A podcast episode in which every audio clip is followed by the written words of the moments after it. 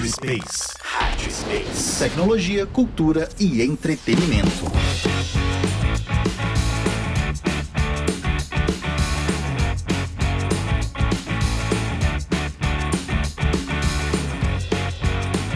Olá pessoal, bom dia, boa tarde, boa noite. A gente está de volta aqui para mais um episódio da nossa Rádio Space. E esse episódio é um episódio muito especial porque nós vamos falar sobre o futuro daquela profissão que por anos a gente escutou, que os nossos pais, amigos, vizinhos falaram que era a profissão do futuro e a gente está em dúvida se esse futuro chegou. Se a gente realmente está falando da computação, da informática, dos profissionais de TI, que é tudo quase o mesmo bolo, que é a galera que conserta a impressora, troca o cartucho e formata o computador, né? Ah, e também configura celular hoje em dia. Basicamente a gente está falando daquilo que vai ser o futuro da tecnologia, que vai ser o nosso mundo lá daqui a uns 200 anos. Ou não? Será que é agora? A gente está na dúvida, porque a gente já tem aí uns 50, 60 anos que a gente escuta isso. E a gente vai discutir exatamente sobre este tema. E para me acompanhar, eu tenho uma bancada super especial hoje. Eu dispensei e dei folga para os meus amigos Altieri e Danilo, mas eu tô aqui cercado maravilhosamente bem de Érica Soares, da Amanda Queiroz e da Rubia Rosa. Mas deixa eu só lembrar a gente aqui um pouquinho sobre a história da computação moderna. A gente tem nomes aqui incríveis que fizeram parte da construção do que hoje a gente sabe que vai ser o futuro da tecnologia e a gente sabe que hoje é uma mola propulsora da economia moderna, da nova economia. Se a gente olhar para a história da computação, muitos nomes construíram o que a gente tem hoje, nomes que talvez não sejam muito conhecidos no mercado das pessoas em geral. Mas eu tenho duas grandes referências, e lá no final do nosso EP, inclusive, as nossas convidadas vão falar sobre as referências delas, mas eu vou trazer duas grandes referências que eu tenho aqui, que são Ada Lovelace, que eu gosto mais do Ada Byron, e de Alan Turing. São duas pessoas que formaram e construíram bases daquilo que são a computação moderna, daquilo que a gente entende como computação hoje, são duas grandes referências. Ada Lovelace, ou Ada Byron, como eu prefiro, Uh, no século XIX, uma mulher, a gente ainda tem esses problemas hoje em dia, mas imagine no século XIX uma mulher se envolvendo com matemática e despontando aquilo que seria a primeira grande máquina analítica, ela sendo parceira de Charles Babbage. E Alan Turing, que se vocês não conhecem a história dele, vocês podem assistir o Jogo da Imitação, que na verdade é o nome do grande artigo que ele propõe, a máquina de Turing, que a gente usa inclusive como referência de processamento até hoje. E vocês vão entender a história de Alan Turing, um homossexual que inclusive se suicidou por conta disso e que ele é o responsável por a Segunda Guerra Mundial ter pelo menos aí, contam alguns historiadores, de entre 5 e 10 anos a menos, graças ao trabalho que ele desenvolveu. São duas grandes referências que a gente tem na história da computação. São duas referências imensas que construíram o mundo que a gente tem hoje e que provam que a diversidade neste universo ela é super importante. E a ideia é que a gente discuta exatamente sobre isso aqui hoje, sobre o que, que vai ser o futuro da computação, o futuro do trabalho usando a, a, informática, usando a computação no desenvolvimento dos próximos anos, sabendo que a economia está mudando, sabendo que a economia, que a nova economia, ela é pautada sobre ativos intangíveis, que é pautada sobre essa tecnologia e as meninas vão discutir, vão fazer esse bate-papo comigo hoje e vai ser muito legal e a gente espera que vocês gostem bastante disso. Mas vamos lá, a revolução da informação, ela teve um papel muito importante dentro da própria computação, da própria informática, né? E aí, dos anos de 1940 até os anos 2000, como a gente tem visto, muita evolução aconteceu na sociedade. E eu queria saber do, da opinião de vocês, vocês podem tirar no Paro Ímpio, inclusive, quem vocês querem que comece a responder. Uh, o que, que vocês viram como evolução, ou quais foram as coisas que foram marcantes para vocês na evolução da computação da na sociedade ali nesse período de 1940 até o início dos anos 2000, que é o grande início do desenvolvimento tecnológico, a gente pode chamar assim. O que, que vocês viram? O que, que vocês me contam? Eu vou puxar um pouquinho lá da, da minha história. É, eu entrei na faculdade em 1998. Em 1998, o acesso a um computador ou a um equipamento eletrônico não era muito fácil economicamente.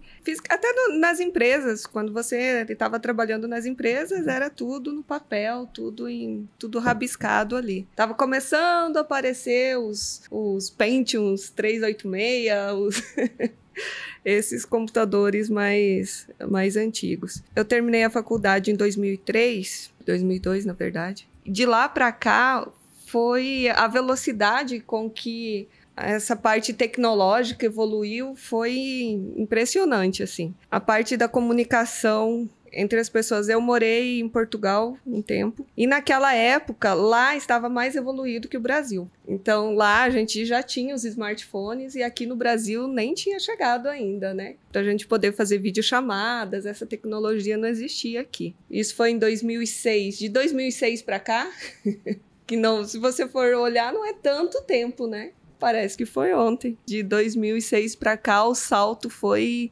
enorme, enorme, enorme. É, eu concordo que tem os pontos negativos, sim, mas os pontos positivos dessa evolução rápida eu vejo como imensuráveis. É, na medicina, é, na parte da evolução industrial mesmo, as indústrias. Todo o trabalho que antes era manual, era lento, hoje consegue fazer em segundos, né? Mas assim, é, eu vejo que as pessoas poderiam aproveitar mais esse tempo que a tecnologia trouxe para coisas pessoais. Curtir a vida, curtir a família, curtir essas coisas, mas não. Quanto mais coisas a gente, a tecnologia traz, quanto mais tempo ela dá para nós, mais a gente quer produzir, mais a gente quer se envolver nessa parte e a gente acaba ficando meio que viciado e bitolado dentro de uma esfera tecnológica. Vou aproveitar o gancho da Rubia que falou um pouco da história e vou falar um pouco da minha que tem uma história interessante aí o primeiro contato que eu tive com a tecnologia foi dentro da minha casa. O meu pai era um funcionário de uma, uma empresa muito antiga que ainda existe hoje, chamada Olivetti. E ele trabalhava exatamente com os computadores da Olivetti. Numa época. Da datilografia? Olivetti é uma máquina de, de é. datilografia. Era. Era, não mas era? Ela, é, mas ela entrou eu lembro, no. Eu lembro porque eu aprendi a datilografar numa máquina que a minha mãe tinha. Sim. E era uma Olivetti com uma fita. com duas cores. Com duas cores. Vermelho e preto. Vermelho e preta, exatamente. Ai, eu tenho diploma de datilografia. Instituto Universal Brasileiro. olha a gente entregando a idade aí, olha. Então, é, eu tive essa oportunidade é, de ver algumas coisas bem, bem no início mesmo. É, tudo bem que eu vi umas coisas que sobraram na minha casa depois que que evoluiu um pouco, mas meu pai trabalhou nessa, nessa área de 72 até até 78 e eu sou de 79. Putz, agora eu entreguei feio, né? Mas tudo bem. 89 foi o que eu entendi. então eu vi cartão perfurado, cartão magnético. Você transportava HD usando uma almofada, porque se desse o mínimo impacto você perdia tudo. É porque o disco e... era um disco magnético, você, você, você fazia a agulha se mover, se escasse a agulha, acabou. Acabou. E aí eu saí de. É, eu vi isso, algumas coisas em casa, eu não vi na, em uso, mas eu vi é, em casa. Depois, quando eu já tive um pouco mais de contato com esse tipo de coisa, cheguei de ver disquetes, aqueles 3 1 quartos. Eu usei disquete 3 1 quarto muito tempo ainda. Cara, eu sou da época que a gente passava horas instalando o Word, o Office, então... Eu tinha o Doom 2 compactado em ARJ em disquete. Eram oito disquetes. Eu tinha pânico é. dos, dos 32 da Microsoft. Eu tinha pânico Nossa. daqueles disquetes. Enfim. Então, assim, a gente é, tem uma evolução muito grande. Se você olhar para trás, lá na a partir da quarta geração, você já tem uns computadores um pouco melhores e você olhar aqueles bichos daquele tamanho, do jeito que era e olhar para o que a gente tem hoje, que tudo está aqui na palma da mão da gente e a capacidade de processamento desse negócio é mil vezes maior do que o que a gente tinha antigamente. Então, isso é um impacto muito grande na vida da gente, na sociedade. O uso dessa tecnologia, ela tanto vai para o bem como vai para o mal, mas eu acho que ela vai muito mais para o bem do que para o, para o mal. Acho que o, a, o bom uso dessa tecnologia, enfim, possibilitou o que a gente está vivendo agora, né? Que é você trabalhar home office, você poder proteger a sua família em casa nesse período que a gente passou de pandemia. Acho que a gente, se, não fosse essa evolução que a gente teve da tecnologia, a gente não estava gravando esse podcast, porque o formato anterior a isso daqui seria a rádio. A gente tinha que rezar para o cara conhecer o nosso programa, sintonizar na hora específica dele ou esperar uma reprise, né? Não escolher o horário, o momento, a situação mais oportuna para escutar alguma coisa. Então, esses impactos todos, eles são impactos que a gente consegue perceber uh, hoje quando a gente para para analisar, mas que no dia a dia, se a gente não parar por um segundo para pensar na evolução disso, são coisas que já nos dominaram de uma forma tão ampla que ah, a gente nem, nem se dá conta. E tudo isso, na verdade, se origina lá atrás, na, na, na, no início da computação, né? Tudo isso que a gente hoje faz parte do cotidiano de todo mundo, celular, uh, os smartphones, e, e, até fazendo um parêntese aqui, a Rubia comentou um negócio que quando ela estava em Portugal, Portugal já estava muito mais avançado e o Brasil ainda estava lá atrás. A gente tem aí o impacto de quanto foi a reserva de mercado, né? Que o Brasil enfrentou e todo mundo desenvolvendo coisa e ninguém queria desenvolver para o Brasil. E hoje a gente está muito acelerado, a gente recuperou muito esse tempo. Ainda tem um gap, mas a gente já conseguiu recuperar bastante. Inclusive, estamos exportando muitos profissionais de tecnologia para lá exportamos muitas mentes, né? Não só, na, não só na computação, mas em outras áreas também. Mas isso, isso ainda é impacto desse, desse da, da, do efeito da reserva de mercado que teve por muitos anos. A gente ainda não produz insumos de valor agregado na cadeia computacional como outros países produzem. Até alguns anos atrás, inclusive, eu tinha um dado da produção de, de informática no Brasil e na Índia. A gente, enquanto país, produzia mais ou menos o mesmo número que a Índia produzia. Só que o Brasil fazia tudo para consumo interno, a Índia se programou para exportar isso. Hoje você tem a uh, população indiana nas principais empresas de tecnologia aí como prestadores de mão de obra de produção tecnológica num universo muito grande. E o Brasil não tem esse mesmo impacto, sendo que a gente produz em termos de, de riqueza mais ou menos o mesmo equivalente, mas a gente consome tudo dentro de casa hoje, né? E essa curva, assim, na minha opinião, ela se tornou um pouquinho mais acelerada com a inserção do conceito da indústria 4.0, né? Que viram a necessidade de obter vantagem competitiva na indústria, na tecnologia e, e tudo mais. E com isso eles foram inovando, correndo contra o tempo para ganhar e fazer mais investimento em tecnologia. É, e vou até aproveitar um gancho que a Erika colocou na mesa para puxar um outro assunto. A gente falou um pouquinho sobre passado, mas a gente quer discutir justamente a profissão do futuro, né? E quando a gente olha o futuro, a gente está olhando uma série de crianças, a geração que está sendo educada agora, que vai assumir os nossos postos de trabalho daqui a 20 anos, é, que, tá produzindo, que vai produzir a riqueza global daqui a algumas décadas e a gente vai estar tá parado olhando isso acontecer, né? Nesse cenário, o que, que vocês enxergam vendo o que está acontecendo, vendo para onde a gente está caminhando, vendo o modelo que a nova economia está adotando, vendo principalmente que as empresas estão saindo do universo de tangibilizar produto para intangibilizar produto, ou seja, a gente está pautando a nossa construção de riqueza em, em coisas imateriais, né? bem diferente do que foi a Revolução Industrial uh, no século XIX, ali, no início do século XX. A gente está mudando a forma de construir riqueza. O que, que vocês enxergam que vão ser as novas habilidades que precisam ser ensinadas na escola, sabendo que o futuro é tecnológico? Minha filha tem sete anos, ela já tem aula de robótica na escola, com sete anos de idade. Queria, queria ter tido aula disso. é, é, escolas já estão abrindo cursos específicos de programação para crianças. Então eu vejo assim, daqui não muitos anos, né? Quando minha filha que tem 7 tiver com 18, eu acredito que essa parte de programação que até hoje, para alguns, é um bicho de sete cabeças, codificação, lógica, essa parte vai ser algo natural, como aprender português, matemática, ciências. E assim, é, o que eu vejo também é que as crianças elas estão indo para um mundo virtual. E eu acho que agora é um momento de das pessoas começarem a se preocupar um pouco com isso trazer um pouco mais de humanidade para essas crianças, né? Não deixar que elas, elas virem essa curva e se tornem humanoides, né?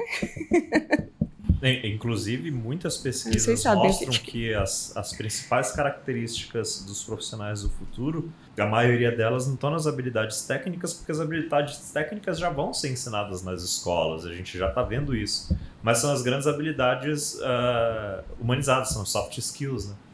Isso, isso acho que vai ser o grande fator de diferença para a gente sair da bolha digital que a nossa geração acabou criando. É, Exatamente. Inteligência emocional, flexibilidade cognitiva, criatividade, capacidade de interação em equipe, porque a tecnologia hoje está desaproximando também algumas pessoas que essa questão de trabalho em home office e tudo mais. A gente está vivendo, igual você falou mesmo, né, Wander, numa bolha. A minha preocupação maior aí, nessa questão do, do que vai ser os nossos os próximos 200 anos, é entender se a, a educação ela vai evoluir como a gente evolui as outras, as, as outras áreas. Você pega aí um, uma área de saúde, a gente já fala em construir órgão em laboratório. E aí, quando você volta para as nossas crianças que estão estudando, tem as suas inovações, tem, mas aí você dá mais uma olhada, a base ainda está naquela aquele a aula de português, a aula de matemática, a aula de história, a aula de geografia. E outro dia eu estava me perguntando por quê que a, a, a gente consegue evoluir tudo ao nosso redor e a educação ela continua ali engessada. Essa questão de você trazer a robótica para aulas é legal, é interessante, mas tem outras coisas também dentro da educação que precisam ser modificadas. Uh, é sério que eu ainda preciso de uma professora de geografia para me ensinar os limites do meu estado? Eu pesquiso no Google, eu vejo tudo. As informações estão ali. É, é, é sério que eu preciso de um de uma professora de história para poder pesquisar sobre a história do meu estado, pesquisar sobre a história do meu país. Acho que o papel do professor ele precisa mudar um pouco a perspectiva e passar a ser muito mais um, um no sentido de, de, de debater a informação de você olhar aqueles dados, aquela informação com outro olhar, Tipo, isso precisava ser assim? Aconteceu isso porque para o, o que, que a gente faz com esse tipo de informação? Não, ah, abra o livro na página tal e ah, o Brasil, né, foi descoberto. Não, o Brasil não foi descoberto aqui, não foi. Você vê que as, ah, hoje a gente já tem muita informação, a gente já sabe que o Brasil não foi descoberto, né? Mas o livro de história tá lá ainda dizendo que o Brasil foi descoberto. Então, Ainda, é, eu acho que o professor tá, ele tem que virar mais para esse lado de provocar o pensamento crítico do que de simplesmente ensinar o A, o B, o C, o D o, e o e o E. Então. É, vocês falaram uma coisa que eu acho super importante: o pensamento crítico. Nesse mundo em que a gente tem acesso à informação é, de forma simples, rápida e fácil né, de ser consumida, você desenvolver pensamento crítico, principalmente no mundo tecnológico, sobre aquilo que você está criando, como você está construindo esse futuro tecnológico, essa, esse novo mecanismo funcional do mundo, ele é extremamente importante.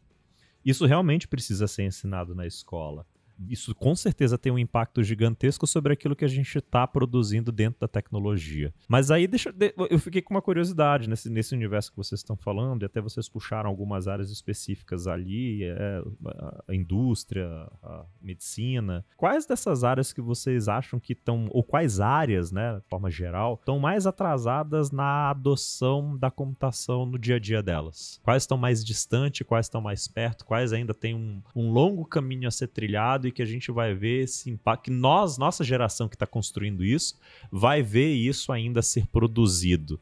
Diferente de, por exemplo, a gente fala de uh, da, da computação do varejo online. Isso já é uma realidade e a geração que está na escola hoje, ali na quarta, quinta série, vai nascer nesse meio. Né? Isso não vai ser construído. A gente está construindo algumas coisas ainda em algumas áreas que talvez quem vai vivenciar isso vai ser vai ser nossos netos talvez.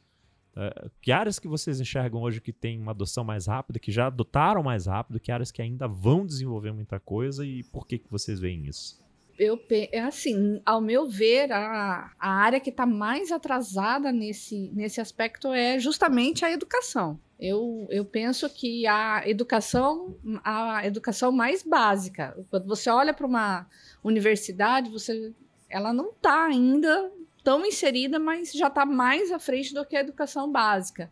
Um, o ensino primário ali, eu sinto assim que o ensino básico mesmo ele ainda está muito muito distante da, da tecnologia a gente tem essas questões como a gente colocou no, né, anteriormente questão de você trazer a robótica programação mas eu acho que isso é tudo muito muito embrionário porque a gente não tem noção de, de do que, que isso vai trazer de benefício para aquela criança, para aquele ser humano que está sendo formado. Então é que nem é, eu falei esses dias para o meu filho. Meu filho pegou o celular, fez uma pesquisa e ele leu e já achou que aquilo era fato verídico. Não, mamãe, mas eu li lá que é assim. Eu falei, calma, vamos pensar um pouco. Nem tudo que está na internet é, é confirmado. Então, essa, essa, essa questão, eu acho que tudo parte do ensino tudo parte da educação. Então, se você quer evoluir a, a sociedade, você tem que olhar para a educação. Você tem que olhar para os relacionamentos interpessoais, que partem também da, da educação familiar, que não deixa de ser educação.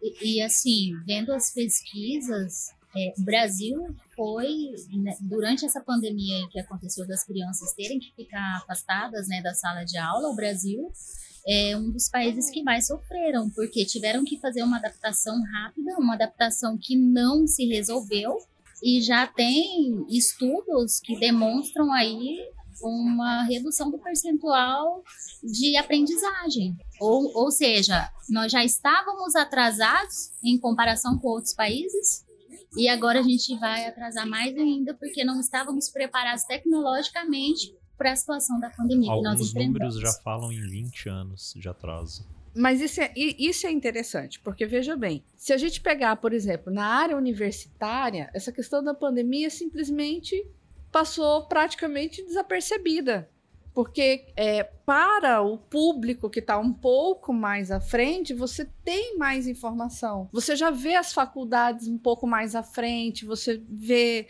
é, muito material gravado já de aula. As, antes da pandemia já, já, já tinha cursos que, em que você fazia semipresencial. A, educação à distância já era uma realidade. Já era, porque as pessoas trabalham, porque tem trânsito, você se desgasta muito se locomovendo de um lado para o outro. Então, assim, as universidades elas entenderam que elas precisavam evoluir nesse aspecto para poder atingir o público. Já na educação mais essencial, primária, você vê que você viu que, que perdeu muito. É, e a gente está falando, na verdade, só do quesito tecnologia como meio para que a informação ou para que aquilo que se faz dentro da sala de aula chegue ao aluno, né? Tanto independente se ele está no fundamental médio ou no ensino superior. Mas eu, eu, imagino assim, como é, como é que a, a, a, educação, como é que a tecnologia, e aí quando eu olho para o mundo digital, principalmente se a gente pensar em transformação digital, como é que ela pode impactar, por exemplo, a educação, que vocês todos citaram como uma das áreas que está mais atrasadas nesse processo de adoção, como é que isso pode ser mudado? Porque simplesmente colocar uma tela na frente da criança e um professor do outro lado falando é mudar, é inserir tecnologia no contexto educacional? Eu vou fazer uma referência aqui, porque é uma referência que normalmente eu uso de exemplo quando a gente fala de transformação digital, de setores atrasados e adoção tecnológica. Né? É, as pessoas normalmente confundem transformação digital com digitalização. É um, é um erro comum. É, exemplo clássico disso. Eu viajo bastante, uso bastante hotel há, há, muitos anos. E desde que eu me entendo por gente que estou nesse meio, desde quando eu era pequeno, que eu viajava com família, existe o lazarento, a lazarenta da ficha de, de cadastro na recepção do hotel. Você chega, tem que colocar seu nome, de onde você veio, para onde você vai, quantos dias você vai ficar ali, assina o nome, põe o seu e-mail agora, bonitinho. Essa ficha existe até hoje. Só que os hotéis sofreram uma transformação digital e vocês estão só me ouvindo, não estão vendo eu fazendo, eu estou fazendo aspas aqui com a mão, aspas gigantes com a mão inteira. Eles sofreram uma transformação digital. Agora, você chega no hotel, faz o cadastro uma vez e a sua ficha está digitalizada. Que diabo você faz com aquilo? Nada. Já tem 40 anos, sei lá, desde que o hotel é hotel que você preenche aquela ficha, né? É mais ou menos essa relação de colocar uma tela na frente de uma criança e um professor do outro lado na frente de uma câmera transmitindo conteúdo. Isso é transformar a educação? Isso é inserir tecnologia na educação? Que é o que aconteceu na pandemia, né? Na prática foi isso que aconteceu. Eu entendo que não, porque é, precisa mudar a forma como você apresenta a informação. É, a criança que nasce dentro, de uma, dentro desse ambiente tecnológico, com jogos, com celular, com é, é essa só a professora fez um vídeo explicando como que a lendo o livro, por exemplo. Hum, isso não é evolução tecnológica, isso é tapar o buraco que ficou por causa da pandemia. Mas é, você só simplesmente pegou o presencial e transformou em digital. Exatamente. Há, há 15 anos atrás, é, um professor né, lá fora já falava, conversava comigo sobre isso, a física quântica, sobre esse novo universo, sobre esse universo paralelo, né? Esses, esse... Teve muita gente que só soube disso porque assistiu os filmes da Marvel. É, pois é. Então, esses portais, né, que, que tem que se abrir, e eu não vejo interesse nenhum né, em investir nisso e ir atrás dessa, dessa parte. Agora você vai cortar. Espero, sinceramente, que os extraterrestres venham para cá e insiram essa Corta tecnologia. não, Fred! Deixa essa parte, vai que eles escutam. insiram essa tecnologia na, cabeça Fred, deixa, vai que eles escutam e levam a gente. É, então, é, essa parte da física quântica, esse investimento mesmo em, em tecnologias novas, né? Parece que tem um medo disso, um medo de ser ridicularizado, né? Uma crença Uma limitante. crença so- limitante. é, uma crença Exatamente. limitante sobre isso. Não, isso, isso com certeza. Isso impacta diretamente a evoluir certas áreas aqui. E, é- e nós, nós temos a síndrome do patinho feio, né? Enquanto país, nesse contexto, a gente tem. É. A nossa tecnologia não é boa, o que a gente faz não é bom, o que vem de fora sempre é melhor do que o que a gente faz. E aí a gente importa um monte de coisa e a gente exporta as mentes que criam esse monte de coisa. Então, É. assim, a gente, há alguns anos atrás, a gente pensava, nossa, é, já pensou uma impressora que pode imprimir qualquer objeto que a gente precise e tal? Já estava, já estava na, na mente, já estava aqui, mas não tinha investimento porque poderia ser ridículo isso, né? Mas quem tem medo do ridículo nunca chega ao extraordinário, na é verdade. e aí precisa alguém lá fora criar as impressoras, né? 3D e essas para para trazer para cá e hoje isso é uma coisa comum aqui, né? Então, quantas outras coisas que poderiam, é, se tivesse investimento, né? Se tivesse alguém que ouvisse, né? Que Se- apostasse, que apostasse, nessa né? criação aqui dentro, né? Nessa criação. Interessante é, falar sobre isso, pegar esse seu gancho, mas levar para um outro lado. Eu estava pensando esses, esses dias para trás sobre essa questão de eficiência energética. É interessante porque ela abrange muitas coisas. Toda a tecnologia que a gente usa depende da, da energia, de alguma forma. Os, os veículos também dependem de um tipo de combustível que provoca, que gera energia que movimenta o motor Combustíveis fósseis, né? co- combustíveis fósseis. E a gente depende da água, que tá fadada a, a, Passar o que a gente tá passando. a passar o que a gente está passando. E a gente ainda insiste nesse tipo de investimento. De, de energia elétrica, de combustível fóssil, a gente sabe que vai acabar. E aí entra muito essa questão da, do dinheiro, né? Do dinheiro. Porque se você parar para pensar, você já tem boas ideias testadas já, inclusive, de outros combustíveis, mas ninguém quer investir porque não dá lucro. Porque o retorno não é imediato. Por- Ele, ele, ele vai demorar. Ele vem, mas ele vai ele demorar. vem, ele demora, ou ele não vem com um volume tão grande, porque a, você muda a matriz energética, você muda a forma de consumir, você com pouco. Com um pouco de energia você faz outras coisas, faz muito mais coisa do que o que você faz hoje com o que vem das, das hidrelétricas ou mesmo do próprio combustível fóssil. Você tem, tem carro elétrico? Tem, mas cadê? Há quanto tempo a gente já conhece carro elétrico? Há quanto tempo a gente já sabe que existe essa tecnologia? O carro elétrico está lá desde Edison. Tá lá atrás. E agora que a gente vê, agora, nos últimos anos que aparecem os carros elétricos, que aparecem as tomadas para carregar os, os carros. Então, assim, Uh, existe uma defasagem tecnológica muito é. grande em, em, em, alguns setores que são básicos para a nossa sociedade. A impressão que eu, que eu tenho, assim, é, dos artigos que eu leio, dos vídeos que eu vejo, é que a gente sempre está atrás, né? Sempre está muito lá atrás. Não é um passo atrás, dois passos atrás. É muito atrás mesmo. Esses dias eu estava vendo, é, assistindo um vídeo sobre navios corta-gelo. Tem navios corta-gelo em vários tipos de combustíveis, a óleo, a urânio, e, e, que eles duram 365 anos sem precisar fazer uma, uma recarga de combustível. Ou seja, ele passa um ano é, no oceano, levando ou trazendo ou fazendo, só precisa você carregar alimentação nele para que, que ele faça o, todo o trabalho dele. Aqui no Brasil, a gente não tem um projeto, nenhum projeto com relação a isso. Então, assim, a gente tem que se abrir para esse mundo novo. Mas aí é, é, uma questão também cultural, né? É, eu tenho uma camiseta que tem uma frase do Quintana que ela é uma, uma eu acho que é uma síntese disso que a gente está falando nesse contexto usando uma tecnologia antiga, mas ainda presente nos dias de hoje, que eu gosto, inclusive, de comprar. Apesar de estar tá sendo, tá sendo caro, eu estou começando a pensar muito bem se eu compro mais ou não. É, mas Quintana falava que os livros não mudam o mundo, né? Quem muda o mundo são as pessoas. Os livros só mudam as pessoas. Quintana é espetacular. Eu adoro livro físico. Mas é caro, gente. O Kindle é muito mais barato. Eu quero patrocínio da Amazon. Eu tô fazendo propaganda do Kindle. E a gente, vocês falaram algumas coisas que eu, que eu acho super importantes e, fazem parte exatamente desse contexto tecnológico que a gente está vivendo em pleno século XXI. A prova dessas coisas todas, da, da, da, de sermos, de termos crenças limitantes que é, não permitem que a gente evolua ou que a gente passe para um estágio diferente, impactam muito na adoção da tecnologia.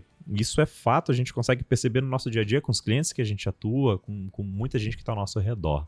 Dentro desse contexto tudo que vocês falaram, eu percebo que a, essa linha da crença limitante ela é muito importante em como a gente consegue aplicar a tecnologia nas áreas. E isso me lembra de uma outra coisa que encaixa com o que eu falei, principalmente com as pessoas que eu usei como referência na história da computação. E eu acho que é um, um ponto importante que a gente precisa discutir no século XXI, dentro da tecnologia, dentro da computação. Como vocês enxergam o papel da diversidade dentro da computação?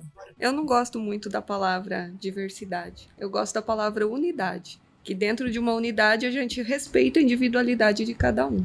Unidade não como individualização, né? Unidade como. como... Iguali igualitário todos iguais, homens, mulheres, gays, héteros. É que eu acho que o contexto iguais. da diversidade que a gente está tra tá trazendo é exatamente isso. Isso. Quando, quando fala em diversidade, eu acho que remete um pouco a preconceito, né? A essa coisa feia, desprezível. Para mim é uma coisa desprezível. E é engraçado porque as mulheres, elas se identificam mais na parte da análise, né? Na parte meticulosa ali da, das coisas. E os homens mais é na parte de programação mesmo, porque é difícil. É, porque dificilmente você vê uma mulher na programação. E as que tem são fodásticas.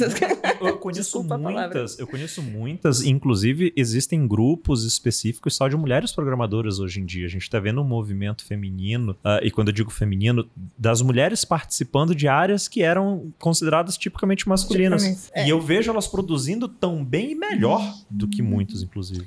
É interessante a gente, a gente falar sobre isso, porque essa, inver, essa inversão de percepção da coisa. Porque a computação ela nasce com mulheres.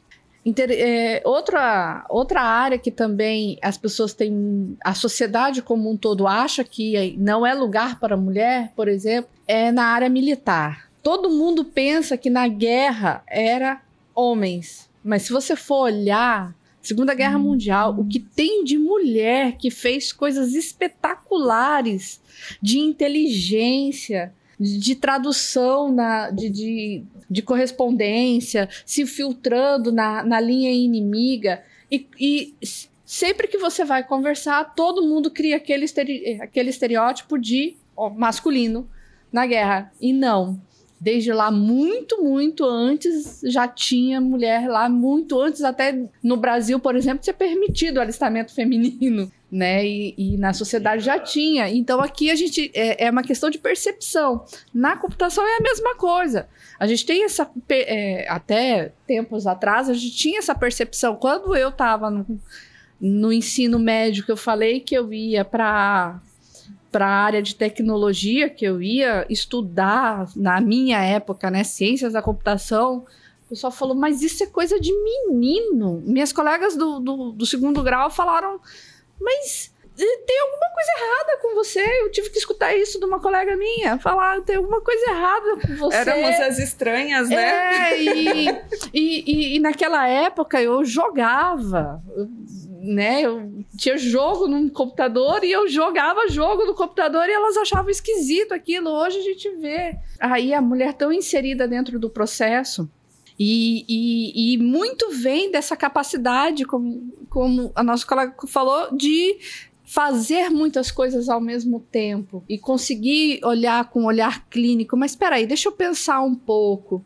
Da gente sair isso eu vejo muito na mulher, assim, alguns homens têm muito disso, mas mais é uma, uma característica muito mais feminina de, se, de você se colocar no, no, lugar do outro. Então eu acho que por isso a gente consegue ter essa questão da parte da análise, a parte de você entender o cliente, que você sai do seu lado, da sua posição de analista, senta na cadeira do seu cliente e tenta trabalhar como ele. Então você tem essa questão da, que a gente tem de que vem dos nossos das nossas ancestrais, que a gente precisa manter a casa organizada, limpa. Então a gente traz isso para dentro do nosso desenvolvimento profissional, dentro do nosso trabalho. Você olha a, a o ambiente de trabalho do seu cliente e fala o que, que eu, como analista de sistema, posso fazer de melhor no meu sistema para que ele possa trabalhar melhor. Sensacional, gente. Eu acho que o papo tá muito legal, a gente conseguiu evoluir bem. Falamos aqui bastante coisa sobre a evolução da tecnologia. Já tá claro para todo mundo que tá ouvindo a gente que o futuro é tecnológico e ele é feminino. Não temos dúvidas sobre isso. Mas a gente vai discutir um pouco mais aí na, no bloco 2. E a gente espera que vocês fiquem felizes com o que vocês ouviram até agora e continuem ligados com a gente e escutem o bloco 2 que elas vão estar tá de volta aqui comigo, tá bom? Valeu, pessoal. Boa noite, beijo, tchau!